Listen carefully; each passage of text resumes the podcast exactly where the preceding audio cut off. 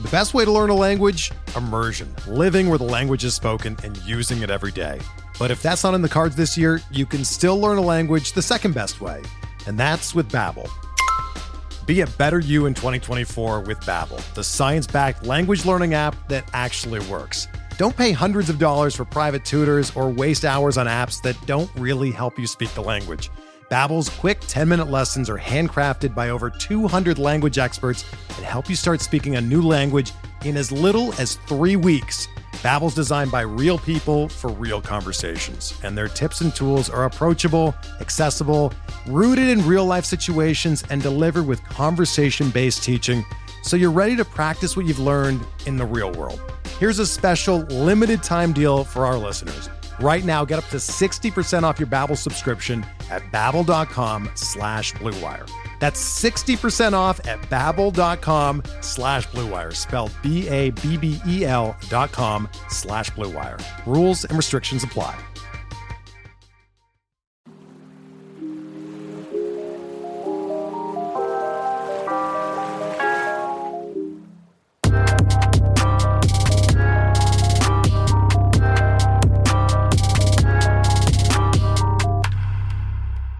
What's good, y'all? Welcome to In the Deep, a deep league focused fantasy baseball podcast, part of the Pitcher List Podcast Network. My name is Jordan White, and I'm joined here once again, finally, after it feels like forever, by my good friend and co-host Christopher Schwebzy Weber. Schwebzy, how you doing, stranger?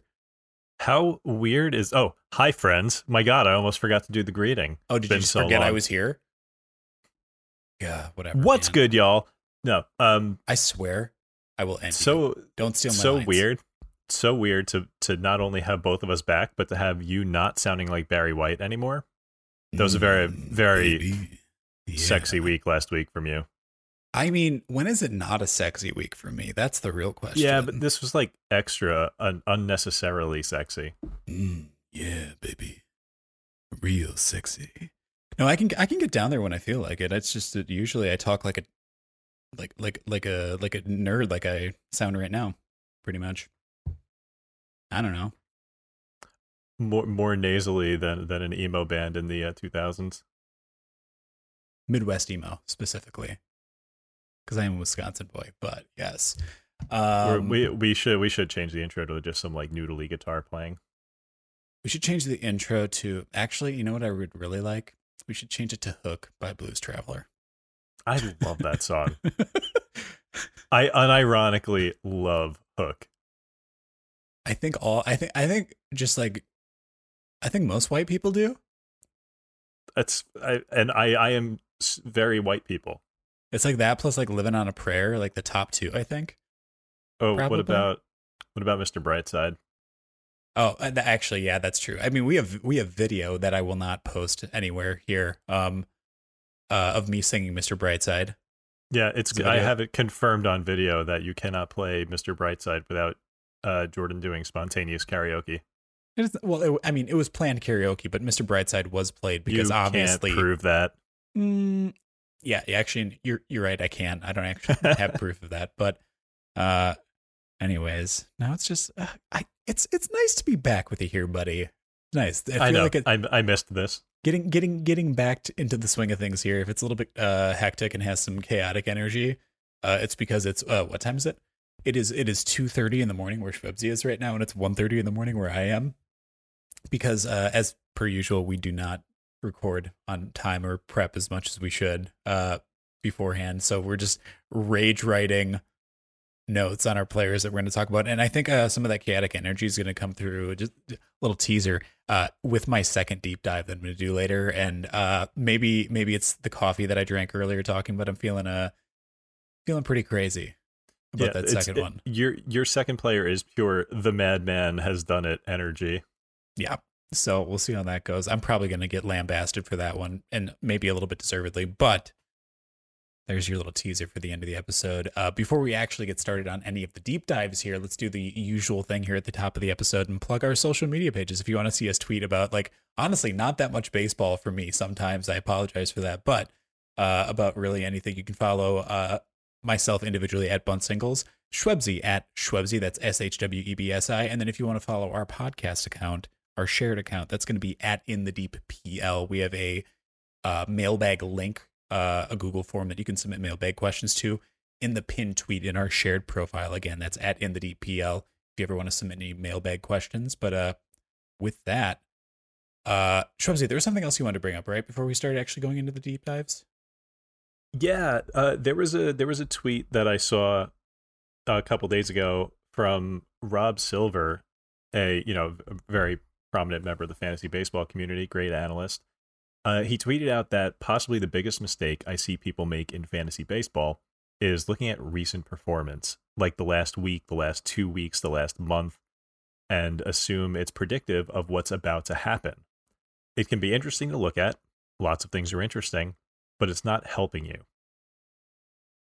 Which I mean, it feels like an attack on us personally. No, I'm just kidding. It doesn't. Like we definitely like we all we do. There's some, there's is- something. I mean, we quote a ton of like recent performance stuff as like like, hey, it's of note. This person has been pretty good recently, and then we try to like point that out and say like, usually we provide like a yes or no. This is going to be a good or bad thing, right? Like, or there's something interesting here beyond just like the surface level stats. Right. And it's like I I know we're we're not much of like we're not really a fantasy theory podcast where we're more of a you know we talk about specific players, but I did I did Mhm. think this was interesting because it, it is a tool that we utilize. But you know, I I do think it it is bad it is bad analysis to look at the last 2 weeks and go, yes, he was good and he will continue to be good. Like that's my starting point, you know? Correct. It's like you you Yes. That's how guys stick out. And once a guy stick at sticks out, you dig in, you try to figure out why they've been good for the past 2 weeks and then from there like try to figure out is this sustainable? Are they going to collapse? And like I I love I I, I because otherwise you're just looking at bad players or players who have done badly Mhm. and I, I the the pool of bad players is a lot bigger. It's hard to uh it's hard to pick those guys out.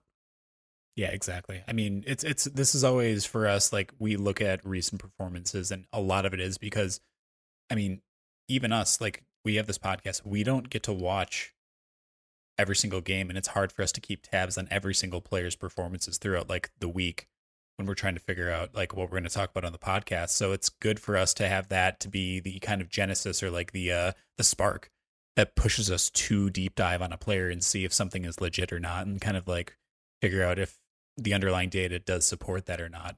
Um, it's a good starting point, right? Like it's a good starting point. It's not the end all be all. You shouldn't just like follow it and it shouldn't just be gospel. Uh, but yeah, I don't know. I think I think I think it was a good and poignant tweet, honestly. Yeah. I don't I don't want this to come off like, hey, we used that and and like I feel the need to defend us. It's like I I more I I want to talk about our strategy and like how we how we use that tool because it is just a tool in the tool belt of an an analyst. You know, like trying to uh trying to use arbitrary endpoints to try to like Yes. pick out pick out the guys who are on a tear.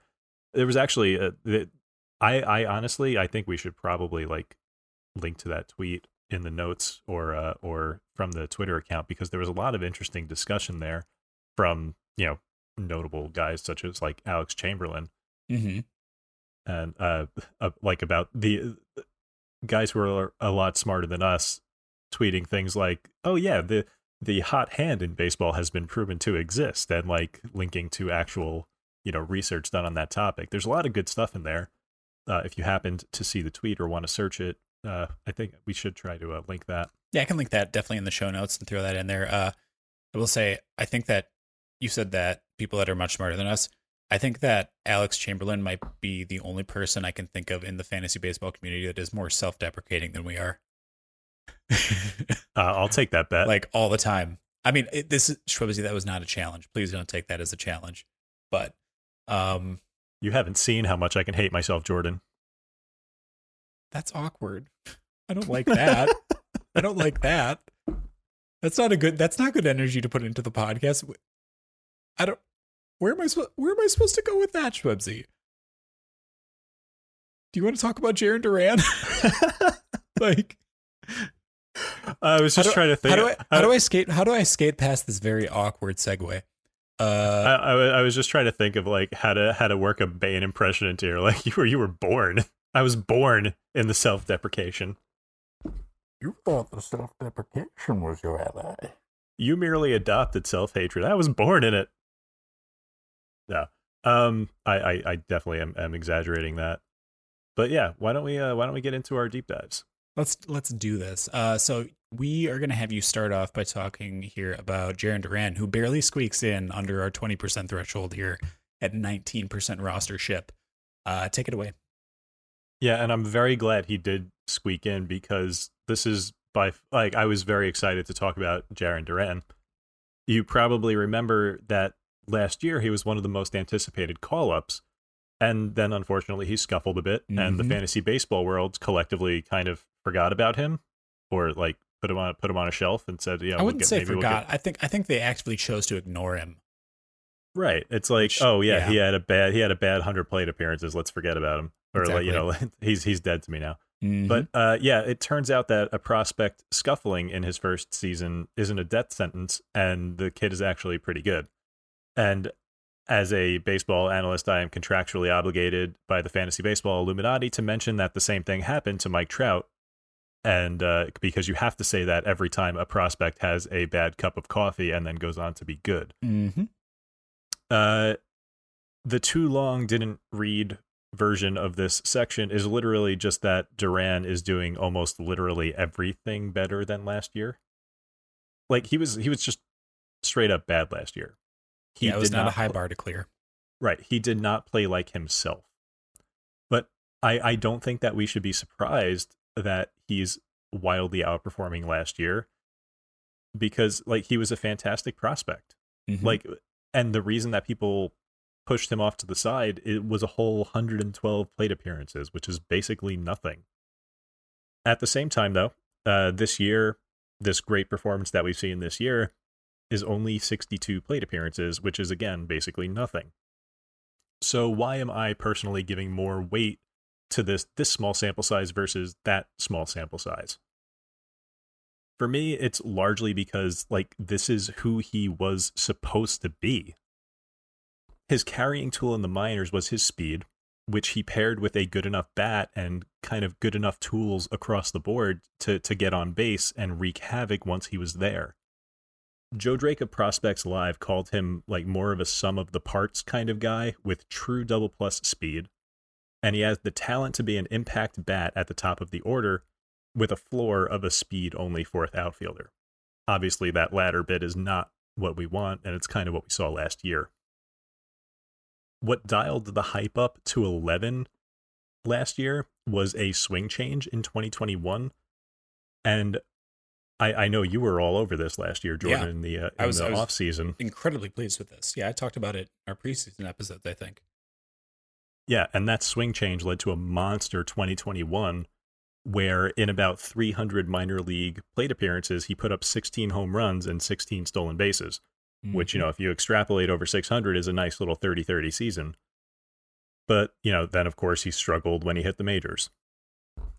If you look at last year's struggles, and the way that he struggled, it was very much a worst case scenario.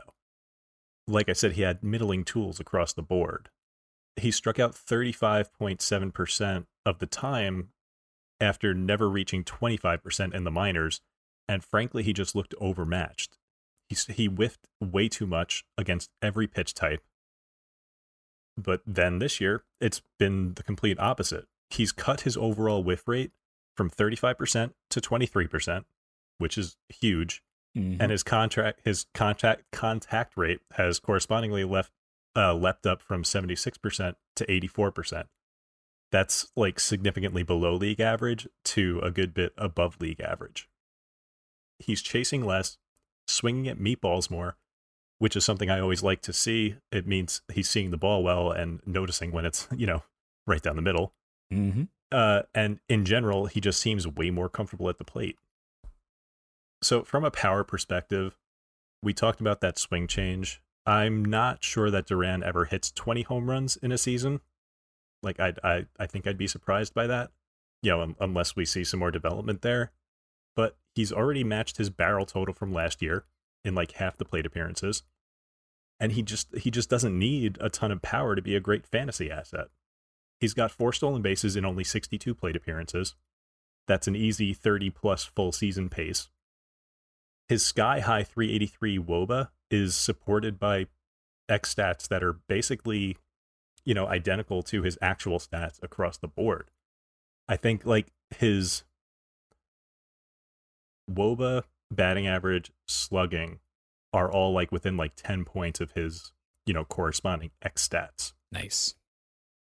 Yeah, you like that. Uh maybe even more importantly, for you know, for for our fantasy purposes, Duran looks completely locked in as the everyday leadoff hitter for Boston. Mm-hmm. And there is a potential complicating factor there because uh, at some point uh, Enrique Hernandez is going to come back, but we're not really we don't have a firm date on that at this point. So I mean, he's you know Duran is safe for now, but I I think it's pretty safe to say that the Red Sox aren't going to send Duran to the shadow to the shadow realm when Hernandez comes back. It's way more likely for like I don't know Rob Refsnyder or Franchy Cordero to lose playing time because you know the Red Sox just have a lot less invested in them.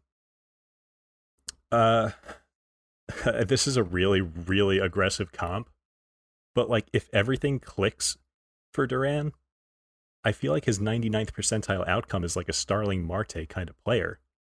Mm. Like Mhm. two, 280, 290, bunch of steals, double digit home runs. Like if everything clicks, I think he can be that. And obviously, I'm willing to take a flyer on that kind of upside.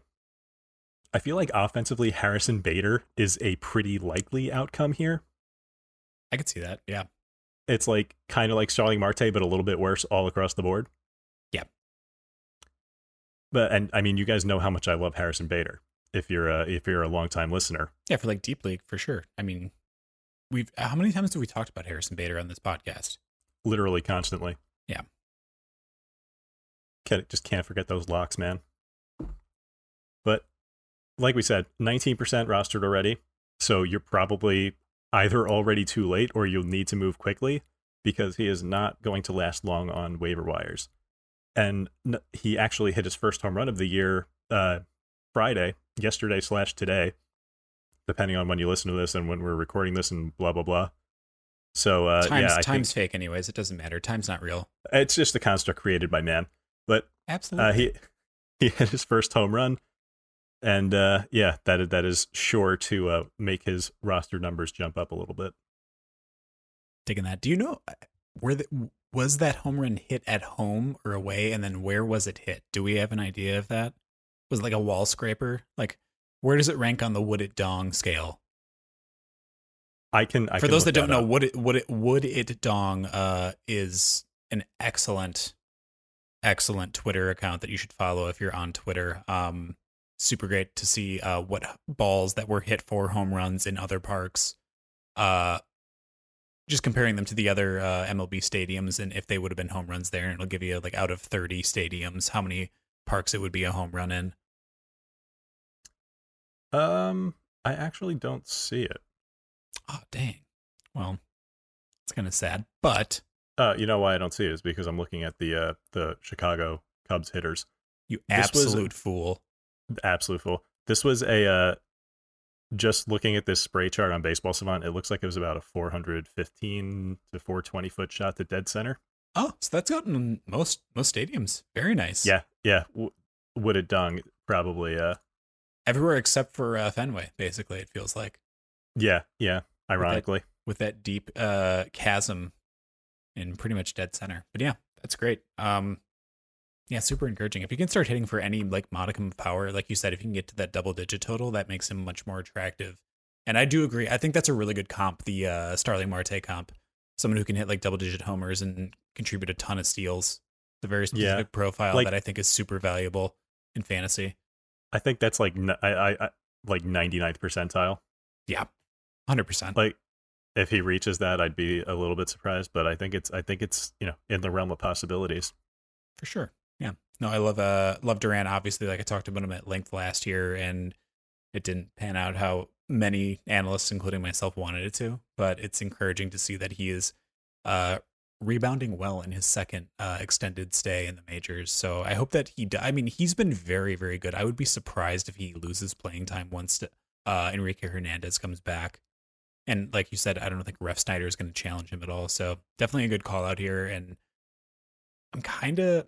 I, I, I, can't even really actually say that I'm su- that surprised that he doesn't uh, have a higher rostership, even with his very, very short stint. But uh, I think he'll probably, like you said, it it's going to go from 19% to, I would say he's going to be an easy graduate next week. Yeah, yeah, which is why I- I'm I'm glad that we got to talk about him this week because I do not think he's going to last long. Last chance. Uh, and but- as per usual, you you were ahead of me on this by by a whole year. I'm I'm I'm only now catching up to your to your uh your picks. biggest complaint about me always too early. Uh, let me talk about Evan Longoria real quick. so, God, please don't. If I had a nickel, please please don't please don't uh clip that out of context. Thank you very much. Um so yeah i'm going to talk about evan longoria real quick here too. So evan longoria is someone that i have covered a couple different times. Schwebzy and i both i think have covered a, a couple different times uh, over the course of this podcast existing. And i feel like we sound like broken records talking about giants players again. We we love our giants here we do Oh, uh and I, know I do need to. I'm sorry Oh. to interrupt. I do need to bring up one thing. This man, I have, I have not done an episode with this man in three weeks. And no, it wasn't because I had COVID. That was a lie. He's just a jerk and interrupts me. Uh, one of my uh my new colleagues at Pitcher List Ooh. Uh, I, I, I'm the I'm the head moderator over at Pitcher List. For those who are unaware, our our Discord server, and one of my new colleagues there, uh, Justin Havelock, gave me a suggestion for uh, you know we we've talked Ah, to yes, yes, yes, yes, yes. yeah we we've talked about how like our our pet teams I guess are the Mets, Diamondbacks, Brewers, and Giants this year, and we were looking for an acronym to you know just describe those those four teams whenever we pick one uh you know one of our one of our pet teams one of our players from those Correct. teams and uh we got we got some suggestions i don't know how i don't know if these are suitable for regular use here but Oh boy. uh i mean one that i the one that i liked particularly was my burly dinger guys That's very good. I do like that one a lot. Which is good love- because Yeah. it's always hitters it's it's pretty much always hitters from we, these teams and we love our beefy boys too. So that, Yeah, that totally makes sense. Um, I actually, while while you were gone, while you were under the weather, um, I I don't know if I told you this. One of my one of Oh, my no. best friends told me uh to use the Evil Empire. Sorry, not not the uh, not the Evil Empire, the Republic for these four teams, because ah, yes. all of these cities have been pitted against the Yankees in the World Series at some point, who are you know known good. as the Evil Empire is very to good. to a lot of people. I dig this. I like that we're getting such good suggestions. I was I was surprised that we got as much feedback on that as we did. Yeah, yeah. Honestly, anything more than zero is a surprise to me. It's so great. It's it's I, I mean I know that we've done this for what 50 this episode 56, right? Yeah. Um it still blows my mind that people listen to us. Like not saying that I, and that's not even me being like self-deprecating. It's still just like a weird concept that people choose to take time out of the day to listen to us and that's very it's very uh hum it's it is it is it is flattering and also very humbling and like very nice. and and thank you thank you all because I, I don't know i don't know why i don't know why you would do this to yourself Y'all the real MVPs, truly. Putting yourself through this every single week. Specifically, funny, you- when- oh, specific, sorry, obligatory. Uh, specifically, you, Yancey, because I know you're listening to this right now. Um, but yeah what like it's like whenever whenever anybody subs to my twitch chat or anything but like literally without fail it's like congratulations on the worst five dollars you've ever spent i don't know i don't know why thankfully you guys get to listen to this for free I was gonna say, fortunately, they they're not paying for this. This is completely free for them, which is very nice. Uh, but yeah, all right. Um, now evan longoria Evan Longoria, since Schwebzy so rudely, but also kind of like appropriately interrupted me. Uh, we sound like broken records talking about Giants players all the time. That's too bad. You're gonna have to deal with it again. Um, he's still fantastic at the plate, and I feel like at six percent rostership, he's pretty criminally under rostered based on his recent performances after his last brief injury stint. Yes, he still has the injury issues. That's the biggest well one of the biggest barriers for him, obviously, uh, being an older player. Um, he he's getting injured a decent amount, and that's the hard part. Is obviously you can't really let that roster slot be taken up by someone who's going to be hurt a whole bunch. But when he is healthy, he is so so so so good. Um, the encouraging part about his most recent performances is that he's hitting the ball exceptionally hard. He's got a 50% hard hit rate since he uh, came back from his last short little injury stint. That brings his season long hard hit rate to 43.5 on the year.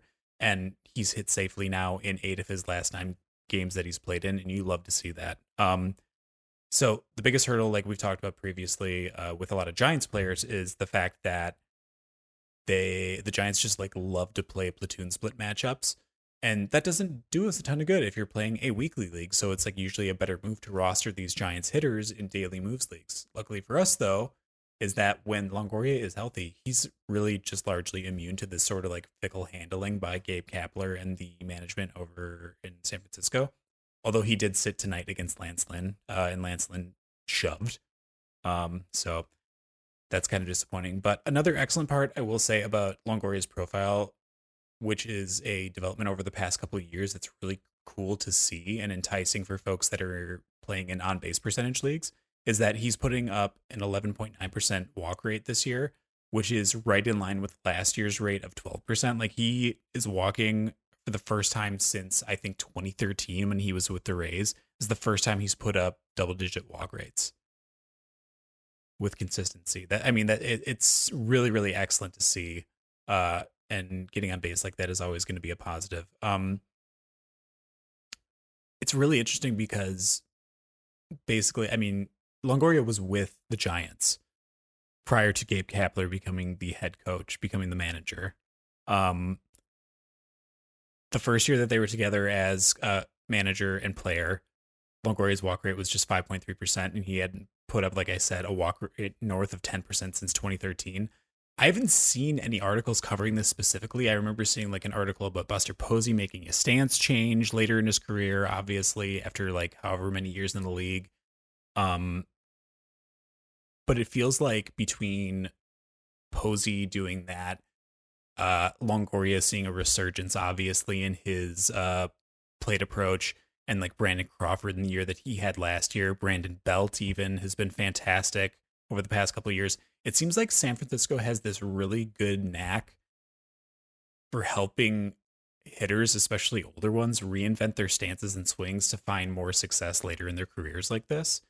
Yeah, um, if I were if I were a veteran, I would simply start walking at twice my career rate and also start hitting the ball way harder more often. It's wild, right?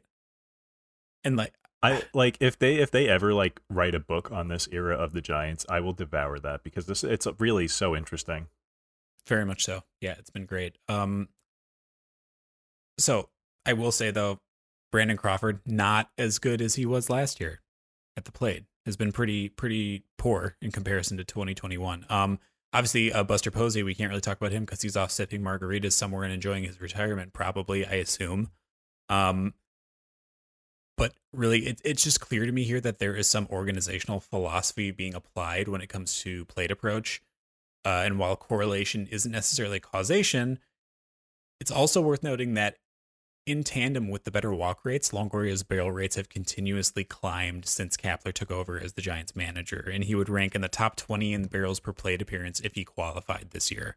Uh, obviously, does does not qualify yet because he has been hurt a decent amount. But uh, like you look at his barrel rates, 2020, the first year that Kapler was manager, it was 11.5. Last year, 13.4. This year so far, limited action, 15.3% barrel rate.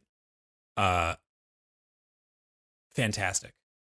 You really love to see it. Um overall, I think that the Giants have a way with helping these hitters fight father time and I think Longoria is probably the greatest beneficiary and most consistent beneficiary. Uh, I don't know if he's necessarily 12 team viable, obviously, but he should be on most 15 team rosters when he is healthy. I love it. You know, I'm a fan of, uh, of what they do over there, and like the the miracles they seem to work with their veterans.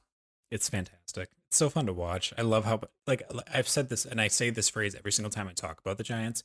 They just are able to squeeze as much juice as possible out of the folks on their roster because they just play the platoon splits really well. uh, swing path matchups with different pitchers and things like that. Like they have that all down as well. It's it's just very impressive to see how well they can eke value out of that entire squad. And hey, on a related note, you know who's back? LaMonte Wade Jr., baby. LaMonte Wade Jr. Late night LaMonte, my boy. Yeah, He is, very uh, excited about that. Came he came off the injured list two days ago, and he has hit lead off both days. Jeff Kiss. No notes. no notes. Just more LaMonte Wade love. Uh, all right, we're going to take a quick ad break here, and we'll be right back with our other two deep dives for this episode. All right, and we are back. Schwebzy, let's have you talk about someone that Yancey, while we were hanging out and doing notes before this episode, slightly tried to convince you not to talk about, but you said, to heck with Yancey. Yeah, and talked yeah. about him anyways. Harold I had Ramirez. my I, I had I was very ready to talk about Harold Ramirez. I had it written down in the notes. And then in our weekly chat with Yancey, we we tend to talk whenever we're preparing our notes. I asked him because he's our, our you know resident friend of the podcast, resident Tampa Bay Rays fan. I asked, Mhm. uh, you know, what do you what do you think about Harold Ramirez? Should I talk about him? And Yancey, very very good at fantasy baseball, very intelligent person, laid out some very good, very valid reasons why I should not talk about Harold Ramirez. And then I said I'm going to do it anyway. Alex Fast here, and thanks for listening to this podcast on the Pitcher List Podcast Network. If you're a fan, consider supporting all of us by getting a PL Plus subscription, where you're going to get an ad free website and get access to our Discord, where you can talk to all of our podcast hosts and staff. Plus, you can hang out with our incredible Pitcher List community. It's basically a baseball sanctuary year round for as low as $8 a month. You can sign up at pitcherlist.com backslash plus, and you're going to get your first month free with promo code podcast. Also, don't forget to check out everything else we do as well from YouTube videos, live streams, newsletters, off-season articles, TikToks, breakdowns, over 15 baseball podcasts on our network. We can't stop talking about baseball even during the off-season. So sign up for PL Plus today at pitcherlist.com backslash plus and use promo code podcast to get your first month free. All right. Thanks for listening. Let's get back to the show. Because of who I am as a person. Uh, look, I didn't get here by listening to people who are smarter than me. Ask Jordan. Jordan is much smarter than me, He and I got here- literally, He got here by listened to pretending to, be smarter than the people that are smarter than him. Like I, I got here by Jordan putting me in his backpack and carrying me every step of the way. it's 100% untrue. I got here by spouting hot, unresearched takes and by only looking at the pretty red and blue colors on Baseball Savant. uh, I, no, Baseball definitely- savant sliders go burr. That's the extent of Schwebzy's uh it's, no, it's not. Schwebzy's very smart and uh does much better deep dives than me. your words. Uh, I've definitely talked about Harold Ramirez on this podcast before, and basically nothing has changed. Ramirez, like, it is who he is, and will will never change. Uh, Ramirez is from like that Yandy Diaz or Josh Naylor school of hitters, where they hit the absolute heck out of the ball regularly, and we're all just praying for a launch angle improvement to unlock their power potential and that sort of player can go one of two ways. You can go the the Josh Naylor direction where that improvement actually happens and they start hitting the ball in the air, or you get the Yandy Diaz direction where they just keep on doing what they're doing. And like the Rays acquiring Harold Ramirez seemed like one of those inevitable things because the Rays like love these players with incredibly niche valuable skills that they either nurture into becoming more complete players or they just put them in the best position to succeed using the skills that they do possess. Now, I can't speak to what the Rays coaching staff has done with Harold Ramirez or what they've tried to work on with him, but it looks like we've got a Yandy Diaz situation and not a Josh Naylor situation. It's like the Rays liked their one Yandy Diaz so much that they decided to go and get another one. Harold has done basically zero of the things that I like to see in a power breakout. And he's actually gone backwards in some areas. Like he's he's hitting the ball at a lower launch angle than ever before. So is this a bad thing? Uh, yes and no. Like yes, it's bad in the sense that we just may never see a true power breakout from him, and that's unfortunate because he'll you know he'll never quite hit the ceiling that his tools suggest is there. But no, it's not bad because the tools that make that breakout so tantalizing are still there and they just present themselves in different ways that still make him a valuable player. And it's a valuable player that is getting regular playing time for a good team in the Tampa Bay Rays. Harold Ramirez is legitimately elite at not striking out, and he has elite top end exit velos. So, in theory, he has what it takes to hit the ball far and often, but that's just simply not something that his swing makes him capable of. And that's fine. He still has a 96th percentile expected batting average. He's fast, he hits in good lineup spots, and this is the kind of guy like that you can plug in when someone on your team is hurt. Like he's not someone you draft. He's a backup plan, but he's a good backup plan. Mm-hmm. You pl- you'll plug him in, he'll anchor your batting average, he'll provide a home run here, a stolen base there, you know, uh, not a ton of counting stats, but but he will get you counting stats. And you'll probably drop, you know, people in your league or you will drop him and add him several more times throughout the year. And no one will be mad about it. They'll just be like, "Yeah, Harold Ramirez is my worst outfielder. He's fine, but whatever. I'll drop him for the new the new flavor of the week." I like guys like this because I know what the floor is. And the floor isn't going to hurt me in like a fifth outfielder slot. And there's a slim chance that he does do what Josh Naylor did and he goes bananas at some point and becomes truly valuable. It's really fr- it's it's all right, not really frustrating, but it's a little bit frustrating that this combination of skills and opportunities doesn't result in a more desirable player. Because like with his contact and hard hit rates and being on a team as smart as the Rays, it just it really feels like at like a really good player is like just out of our grasp. But he's still fine, and sometimes fine is okay for fantasy baseball. Over the last 30 days, Harold Ramirez has been the 47th most valuable outfielder per FantasyPros, and that's without starting every day. As long as the Rays are dealing with injuries, like Margot is out for a long time, Kiermaier's in and out. Mhm. I, I love I love Harold Ramirez as a glue guy to give you like a little bit of a batting average boost while uh, some you know maybe some other guys on your team are hurt. Or uh, for example, in my AL only league, I just I needed a fifth outfielder. Robbie Grossman has been abysmal, so I picked up Harold Ramirez to uh, kind of patch that hole. Love it. Yeah, I mean, that's the thing is like in your deeper leagues, sometimes like I know that I am very high on bats like this in general, like high average bats with like not a ton of upside otherwise necessarily. Like that's fine in your really really deep leagues because for me, like I know that I'm rostering players maybe like a Jorge Mateo. Sorry, I'm going to talk crap about Jorge Mateo a little bit, Schwebzy. How dare you? I know, I know. This is specifically aimed at you, but at the same time, like Mateo's average is not very good. Like the stolen bases No, are it's not. fantastic, but you need to offset that somehow, and that's what players like Harold Ramirez are good for, right? A counterbalance for other players like this. Um, It's like Harold Ramirez plus Jorge Mateo gets you like Ronald Nico- Acuna. it's well, I, mm,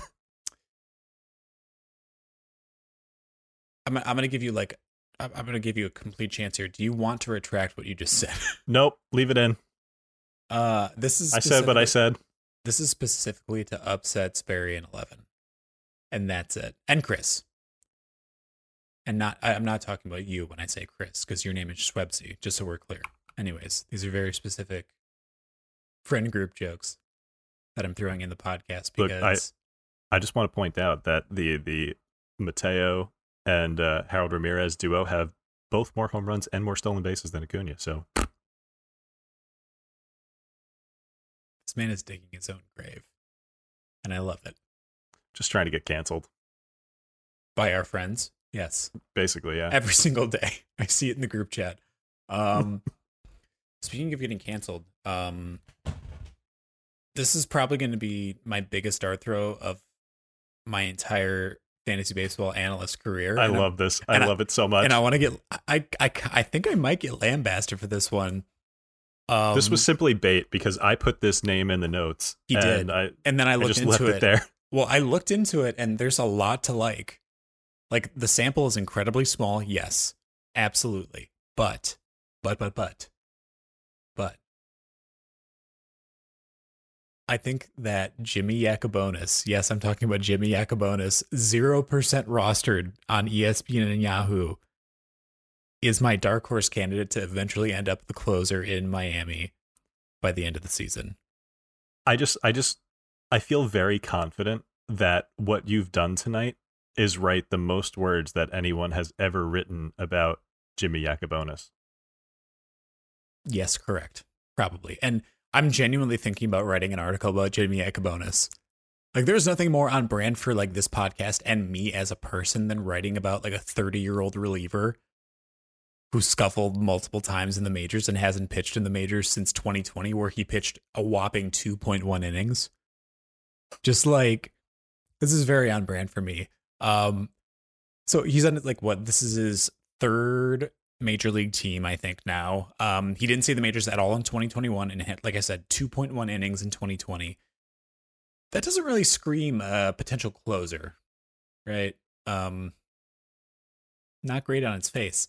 Um, but I'm really just begging you to hear me out here. He, yeah, Jimmy Yacabonis is a different pitcher than he was since we last saw him at length in the majors, and that was in 2019. So obviously, he's only pitched 6.1 innings so far this year. That is not a large enough sample to make a definitive determination about any pitcher.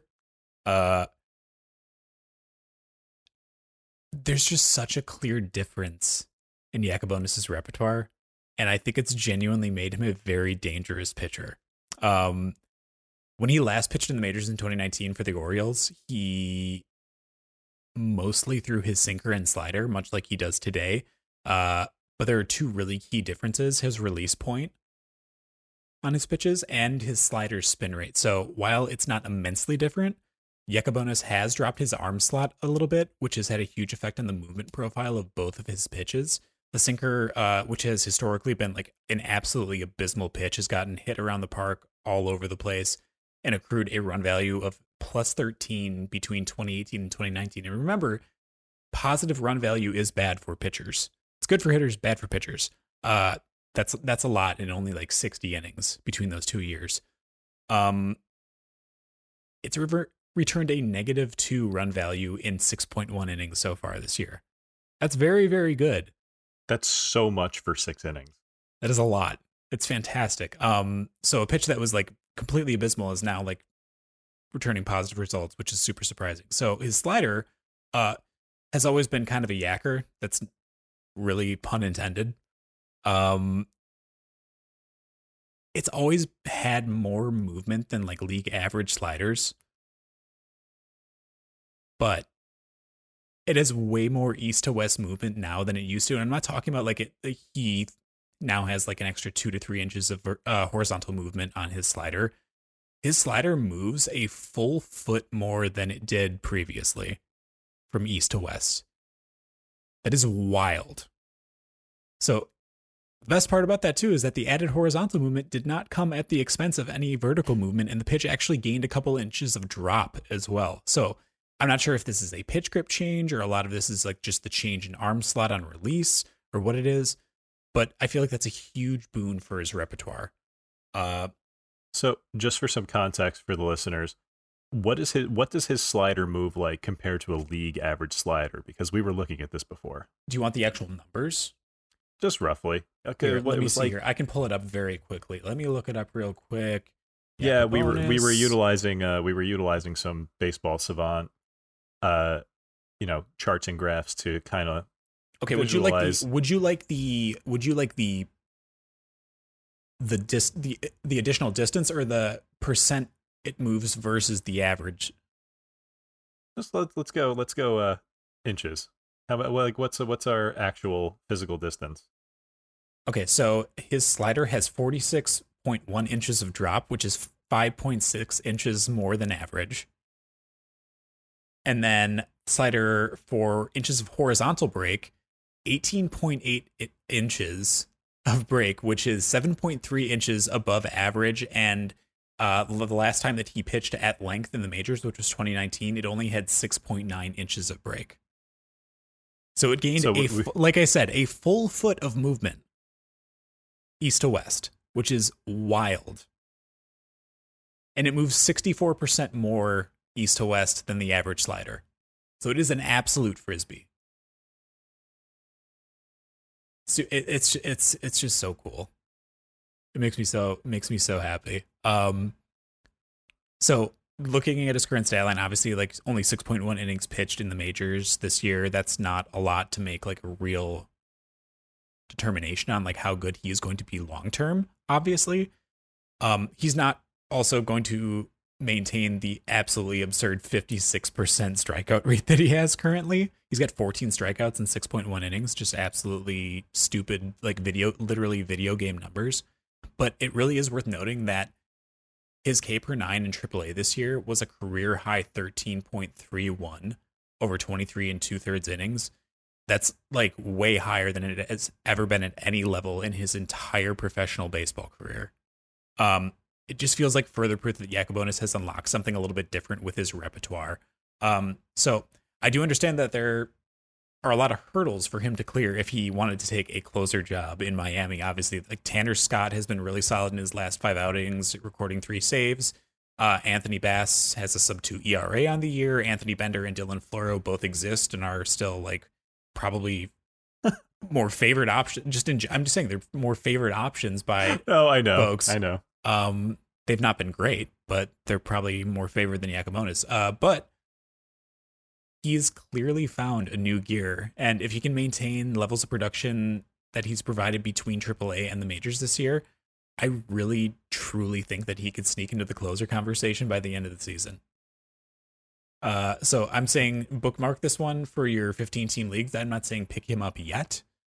Uh, but I would keep a close eye on how he does over the next month or so and see if uh, Tanner Scott continues to perform or not. Because if someone scuffles, I think that there is a ch- like a backdoor chance that uh, Yacabonis gets in there. That that is how I would describe like Chasen Shreve's performance this year with the Mets. Like he exists. That was not meant to be a slight towards either of them. It's just like they're ve- they're more in the uh, in the general consciousness of like most baseball fans, especially Marlins fans, I assume. No, I, I knew what you meant. Just like the found the language funny. But Yeah. so two two things about Yacabonis and the Marlins. Bingo, let's go. One, it's the Marlins. Correct. They are a, a clear fourth or fifth place team in that division, Mhm. and likely to be sellers at the trade deadline. And you know what that means? It means relievers are going to be on the move, probably. Yeah. Which, you know, has like I guess a 50-50 shot of either muddying the waters further for their closer situation or clearing things up for, you know, maybe an unheralded reliever to take over. Mhm. Like a Jimmy Yacabonis, maybe. Uh, so that's one thing to keep in mind. And the other is just a little fun fact.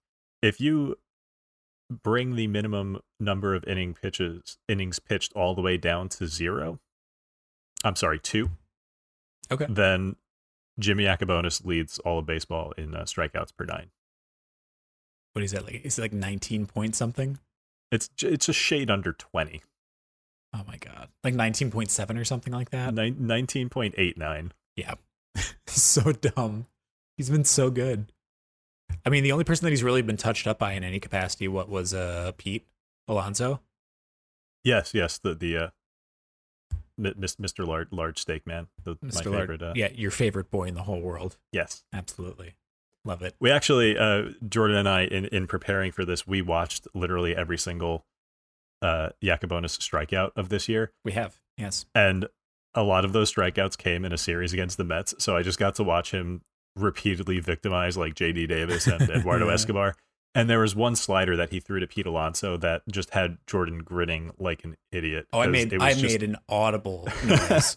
it was it was I, I I I would make the noise here on this podcast, but I would like to keep this show. Yeah, I think terms of service means you can't make that noise. Absolutely Um, not. But yeah, Pete got him back with a dinger, but he did make him look very, very silly on a one slider that wound Oh, up yeah. somewhere in the other batter's box. Oh yeah, it was great. Uh, but yeah, no, I love Jimmy Yacabonis. I think that he's definitely turned into a different pitcher than he was previously. Um, And you know, that's the thing is like if you have a league like I mean, Schwebzy and I are in a dynasty league together where we have like saves holds. and ratios like K per nine and everything like that, I would absolutely pick up Jimmy Yacabonis in a K per nine league. Like hundred percent. Trubsy, Yeah. don't you dare try to pick him up in our dynasty league. I will I will oh my god. I shouldn't have said anything. Oh That's a- no. yeah. K per nine league, you say? Hmm. Curious, curious. What leagues are what leagues am I in like that? Perhaps I will participate in some, some chicanery. Um, How how much how much fab do you have? all, all, all. I have all my fab. Don't Uh, worry about it, Schwebzig. Anyways, um, all right. Uh, I think that's it for our deep dives. Do you want to get to some honorable mentions here, Schwebzy?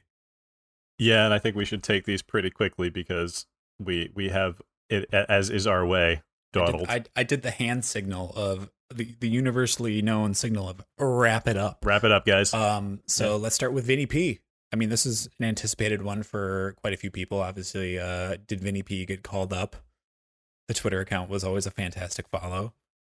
so, uh, real quick, what is your preferred Vinny Pasquantino uh nickname? I like. Okay, so I don't want to steal it from you. I'm not going to say it. I like the one that you introduced me to tonight. Uh, like Italian So, yeah, breakfast th- is always a good one. Obviously, classic. This was Um, uh this was brought up by someone in the List Discord. I'm gonna try to find their name to attribute them, but it was Pasquatch, which I I love. That I is enjoy- so perfect for a, a big beefy strapping slugger. I do That is that absolutely one. perfect. Um, I feel like I don't need to uh, say much about Vinny Pasquantino. Uh, Yeah. It was it was Brick JB, one of our Pitcher List community members, who has an adorable, adorable pup. Yes, um, correct. So yeah, I mean, Pasquantino has displayed a fantastic hit tool, a fantastic power tool, and, a, and an ability to not strike out in the minors. Um, the numbers that he put up in the last like, I don't know, uh, eight months of minor league play have just been obscene. He's a very, very good hitter hmm there's there's always a chance that hitters fail once they hit the majors for the first time. But I mean, he hit his first home run of the season today. It was an absolute laser beam. I really like his chances to be a solid average plus power bat going forward. Uh yeah, I I I think I, I lost out on him in my AL only league because someone bid like forty percent of their season long fab on him Jeez. and I feel like that's an appropriate number. Like he, I think he's a middle. I think he's a middle of the order bat. Like I think that's uh, I think that's what he does this year. Yeah, he's gonna. I, I feel like he's gonna rake. I mean, and like you said, that that home run that he hit, I think made. I don't know. It was probably like three feet off the ground at its highest point. Yeah, Like- three. I mean, I'm just. I'm not good. I'm not good with math. If I'm being honest. Um, but it looked like about That's- three feet off the ground, according to my Three feet. calculations. three feet metric, and then there's Darick Hall, Yes. who was called up at almost the same time. Uh, he is a Philadelphia Philly, if you're unaware. I was unaware of Darick Hall's literal existence before he was called up. Uh, Yeah. just sometimes those like 10 to 20 range prospects, you just never ever hear about them until they get called up. Mhm. and this this is one of those situations. And Hall was a bit of a nothing prospect until the past like year, eighteen months or so, when he Yeah. had a bit of he had a power breakout in the minors, and there were some rumblings on fantasy baseball Twitter that some very smart analysts were like, I would rather go for Hall than Pasquantino just because the cost to get Hall would be so much less, and Mhm. they they didn't think that they they you know they still thought the production would be good. Um, he's already hit three home runs. He hit two yesterday, one today. Uh, I added him in my NL only league because I desperately need a power infusion, and he's already rewarded me with that one home run today. Uh, so yeah, uh, I don't know a ton about him because he was a relatively nondescript minor leaguer. But you know, so far so good. If you need a power infusion and can't get past Montino, Darick Hall looks like a nice backup. Excellent. Okay. Um, I want to quick jump down to one of the ones that I wrote about because there's not as many of them. I apologize, Schwebzy. I didn't pull my weight in this episode, but I want to quick just cover. It's it's going to be incredibly short. Miguel Rojas. Uh, three things that I want to say about him: playing time, playing time, and playing time. That's l- literally the extent of it. Like he's not hitting an, an ideal lineup spot. He's like seventh or eighth right now most days, but he's getting regular at bats because he's starting at shortstop every single day. And much like knowing regular at bats are half the battle. G I Row. Um, you like? Did you like? did you did you like that? That was my fun pun for the for the episode. Is that a GI Joe reference? Yes, it was. It, that's before your time. I know that because that's before my time. I watched GI Joe all the time growing up. really? I'm actually Man, I don't- 74 years old. No, I'm just kidding. Um, no, I, I, I know for the folks that are like gonna give me crap about that. I, I, I know that GI Joe wasn't on in like the 50s. It's fine. Um, but I did. I did. I genuinely, I genuinely did watch GI Joe like all the time growing up. All right. We can uh, we can move through these next few pretty quickly. Uh, Jack Suwinski. Uh, I'm very upset about Jack Suwinski because I talked about him on the podcast. I added him in a few leagues and then dropped him when he had a week long slump, and then he went hit on another home run binge. So yay, yay me. Point is, power is legit, uh, but you know don't don't be scared off by the uh, the slow streaks. Uh, Nico Hoerner, we have talked Yes. about him enough. You guys should know what he does by now if you he he has a very specific skill set. If you need batting average and stolen bases, Nico Hoerner should be added. He's even creeping up in the batting order like we had previously hoped. He's starting to hit like fifth and sixth. When you say specific skills, can you can you say that line? Can can we do another take of that? But can you do it in the Liam Neeson Taken voice? I just don't think I can do an Irish accent. You don't think so? Really? As as an as I- a quarter Irish Can man, I, can I that is say, not in my skill set somehow. nothing would make me happier than hearing you try an Irish accent. I we we after afterwards. okay. We'll save Uh, that for post pod. Maybe, maybe maybe we could throw that after the outro. Um, Nick Senzel. If Nick Senzel was good, he would be Jarren Duran. Oh, that's mean. was I'm sorry. Uh, no, it's like the hater he is coming out at the end of the That- episode. I, I swear that's not me being a hater. That's just Nick Senzel has not performed. Unfortunately, uh, everyone Yeah. wants him to, but he keeps getting hurt. He's been an everyday center fielder in Cincinnati for the last like 20 days or so, and in that time he has one extra base hit, and he is not he is not doing anything elsewhere to make up for that. He is ba- he has been an actual zero for fantasy purposes, which makes me sad because he you know he was a very exciting prospect coming up. Hopefully he can turn it around. Great ballpark, but as of right now, I am ignoring him. All right. Uh, we kind of covered Rob Refsnyder previously too, with uh, talking about Enrique Hernandez and Jarren Duran. Um, may, like you kind of wrote here, like some short term value, maybe a little bit, but like he's between Hernandez and Duran, like he's going to get pushed pushed aside. I I, I would like, is he even going to ride the bench? Probably not long term. Well, Yeah. look, while so Jarren Duran just Yep. to to fill everybody in did not travel with the team to Toronto because of of his vaccination status, Correct. but he did tell the press that their next trip to Toronto he would be going, which is cool. Good good for him for uh, you know accompanying the team. So, but uh, while they were in Toronto without Jarren Duran, Rob Refsnyder led off and played center field, Correct. which I mean is good. I mean that shows that they have some confidence in him because if if he was just a placeholder with you know the team didn't see anything in him, they wouldn't have him hitting the leadoff. You know, I mean, True. unless maybe with that archaic baseball thinking of keeping your lineup steady and not shaking up roles. maybe maybe that's why you would hit him lead off. But I I think that shows uh, he's hitting like he's hitting really really well. Yeah, he's hitting over He- 300 in the past couple weeks, isn't he? Yeah, with like a thousand plus OPS, he's been very Yeah. he's been legitimately good. Uh, it's just he I'm pretty sure he's the clear odd man out once everyone is Mhm. healthy. But as long as Kike Hernandez is hurt, and at this moment there is no timetable for his return, I think Refsnyder will continue to play. So it. yeah, like I said, just pure short term value there. Cool beans. Okay. Uh, what else we got here? Uh, Tyrone Taylor. I mean, Tyrone Taylor is Tyrone Taylor. He's going to get counting stats. He's going to hit for a little bit of power here and there. The average is not going to be great.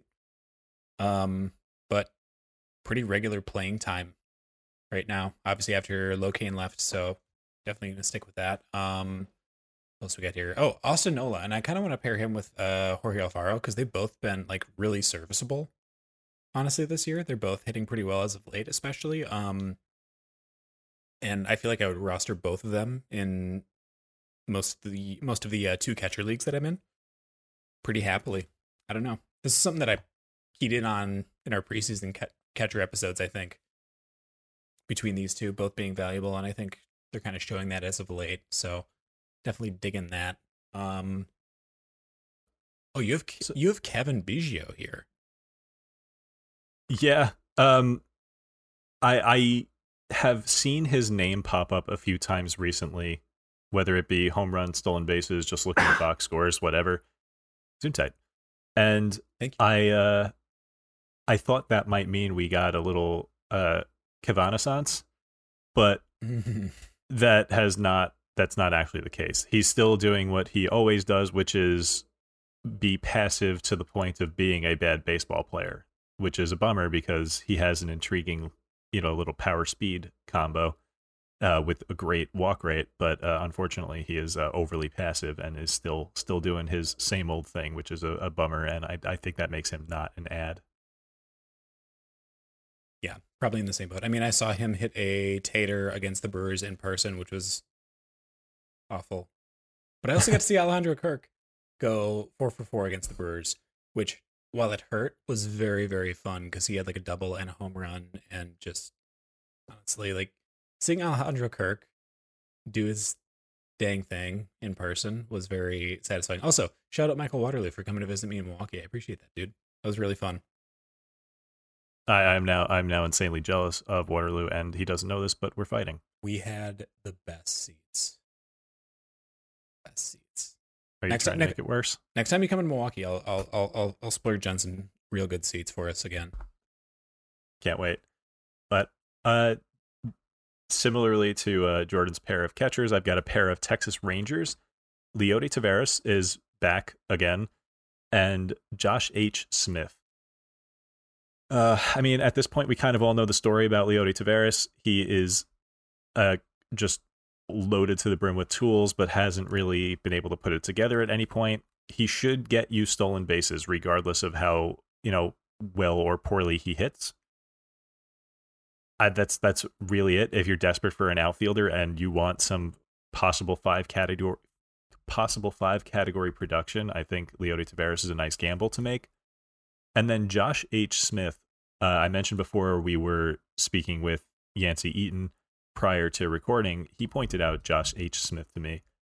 Uh, pointed out that Ezekiel Duran is no longer playing and that Josh Smith is hitting leadoff in a lot of games with a sky high OBP and a history of stealing bases in the minors. So maybe a, an OBP league target, maybe if you just need some stolen bases. I don't think there's much power there, but Mm. and it you know third base is not exactly the deepest position. So you know Josh H Smith might be a might be a nice corner infield target.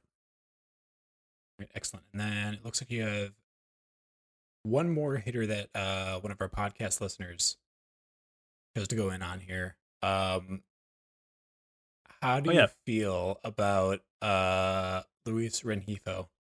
Look, sometimes one of our listeners comes to us with something and it's like, oh, wow, man, I, I didn't notice this player was playing so well. I, I'm really glad that they reached out to me and told me about this player. And then sometimes uh, they tell us to look at Luis Rengifo. And uh, I look at Luis Rengifo and I'm like, darn it, listener, at shaking my fist at the sky. But um, no, I, I Rengifo has been good for the last couple weeks. He's hit a couple of home runs in the last week, but I am not seeing much in his profile to actually make me think there's something real here. Yeah. He looks like he always does, maybe a slightly better, more contacty version of what he always was, but I'm I'm not seeing uh, enough. I'm not seeing enough of a change to think that there's a breakout happening here. Mm-hmm. Yeah. Pretty hard agree. I mean, I feel okay, I'm trying to think who this is akin to for me. Um, I guess like right now, like Josh Harrison has had a few like good games recently, and it's like it's it's very much the don't believe his lies thing. You were in on uh, Josh Harrison at the start of the season. I know I was, and now I, I now I am out. Unfortunately, I think Uh, uh. That love that love story ended so quickly. Yeah. I was about to make a joke that was inappropriate for the podcast. I'm going to move on. We're going to skim past that. Uh, the, the jokes that start to happen an hour into oh, recording. boy, God, yeah, especially at uh 3:30 in the morning for you. Oh Yeah. my gosh. Well- okay. One one last hitter before we move on to the pitchers. Oh, Jake Jake Myers is back for the Houston Astros, He is- mm, playing frequently. He is hitting in juicy spots in the batting order. Uh, he hit his first home run of the year today. I'm putting in a decent bid on him in my AL only league, and I I, I am on the record on this podcast as being a pretty big fan of Jake Myers and what he did last year. I don't see why he wouldn't be a thing this year, unless you know, unless his injury, uh, you know, leaves him uh, a bit less than he was last year. Chas McCormick was sent down to the minors and then brought back up. It looks like, but uh, I do think I, I do think that Jake Myers will continue to get the bulk of the center field plate appearances since coming back from the IL. It's been one, two, three, four, five, six. It's been seven games, and Jake Myers has played in every one of them in center field. Uh, I was wrong about the batting order though. He is hitting seventh, eighth, and ninth. But yeah, it's a it's a good enough lineup that there will still be opportunities down there. yeah, 100%. Maybe I mean, not maybe not ninth, because that means you're hitting behind Martin Maldonado. But you're right on the wraparound for the top of the order to hit you and score you some runs. So Yeah, a little bit of a balance there. Um, dig it. Okay, let's go to some pitchers. Uh, I'm, I'm gonna I'm gonna l- just link these two together because you have the exact same notes written for both of them. uh, Rony Garcia and Dean Kremer. Uh, you can honestly you you can lump in Devin Smeltzer here too. okay, so we'll lump Devin Smeltzer in here. Uh, so what what is it? Can you can you just read me off what your uh what your note notes are underneath these players? Hate it. Yeah, I mean I know you know that you know what I was thinking. We have we have a bunch of pitchers listed here, and all I could think of as I'm One looking at this we have a list of pitchers, list. we one one On could say that one could say that, but I'm looking God. at this list of pitchers, and I'm just thinking of like the Jim Carrey Grinch, where I'm going down this list, and I'm like hate hate hate hate hate loathe entirely, and just Yeah. it's it's bad. Uh, for for the record, on this list of pitchers, the loathe entirely is Jackson Tetreault of the Washington Nationals. Um, I almost, I Shock- almost, shocking that you that you have a, a deep, just loathe entirely immense hate for an NL East pitcher that is not on the Mets. I know, I know, it's crazy. Curious, Crazy how Very that works out. Uh, I almost chose Jackson Tetreault to do a deep dive on because he's had two really good starts on the surface this past uh, week or so. Yeah. But he was so obnoxiously lucky and Mhm. I, I do not want any of our beloved listeners to fall for his lies. So I, I don't I do not think uh, unless uh, you know unless the league is deep enough where like all of these guys are rostered, uh, I, I would not add any of them. Okay, okay. So let's quick here. Are there any pitchers that we have listed here? Because I don't want to talk about folks we don't have like super uh relevant stuff to talk about with them. Is there anyone here that you do like Uh, that we can wrap one- the episode up with? Sure. Uh, one guy who uh, was brought up from the minors and then sent down after his start, who performed well and has performed well already this year, Josh Winder of the Minnesota Twins. If another rotation opening pops up for the Twins, I would absolutely be looking to add Winder. He has had, a you know, he's he's he's looked good in his limited opportunities this year. And then Andre Pallante of the St. Louis Cardinals th- man, the Cardinals just have that devil magic where they seem to get the most out of these underwhelming looking pitchers. Mhm. And Andre Pallante has a little bit of Joe Ryan to him, where he's got a very interesting fastball. It's not, uh, and it's like all he has. You know, Joe Yeah. Ryan has his slider also. I don't know that Pallante has that second pitch to lean on. But I mean, because of the environment and his success already, he's pr- and you know that that very interesting fastball. He's probably my favorite available starting pitcher in this sub twenty percent range. It's it's honestly we're already at that time of year. It is slim pickings. Pretty rough. I mean, we talked about maybe potentially at some point expanding the uh, threshold for ourselves from like 25, 20 to 25%. Uh, we, I know we did that last year, uh, later in the season. I think we Yeah. thirty percent because like at the end of the year we have a lot of folks who are going to like playoff matchups for certain leagues and things like that. So it's a little more acceptable because fewer people are fighting over the scraps in the waiver wire at that point. Um, Right, right. People are people are pretty pretty much on their stuff this year. It feels like really Yeah. on top of things. So the last two players that I want to talk about before we sign off for the night, Lou Trivino has the job back in Oakland. He's got Yes, three does. saves in a row, and people cut bait when he lost his closer job, but he's back.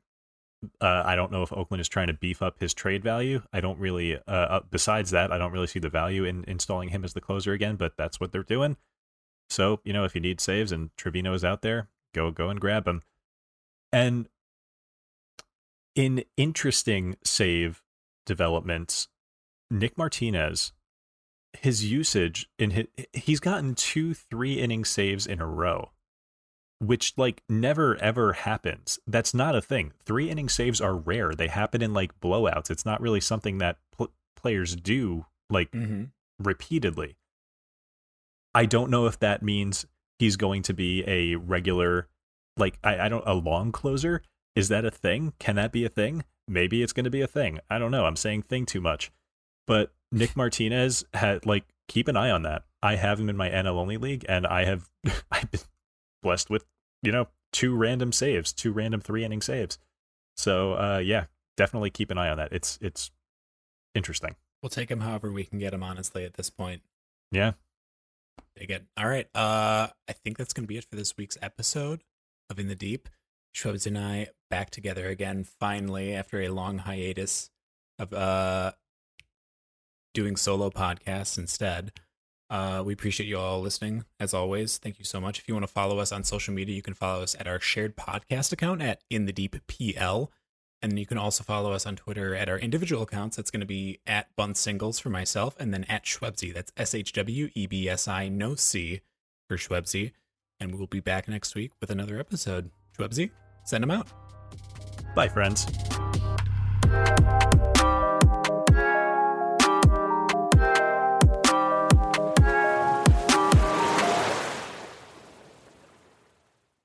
I have a very specific set of skills.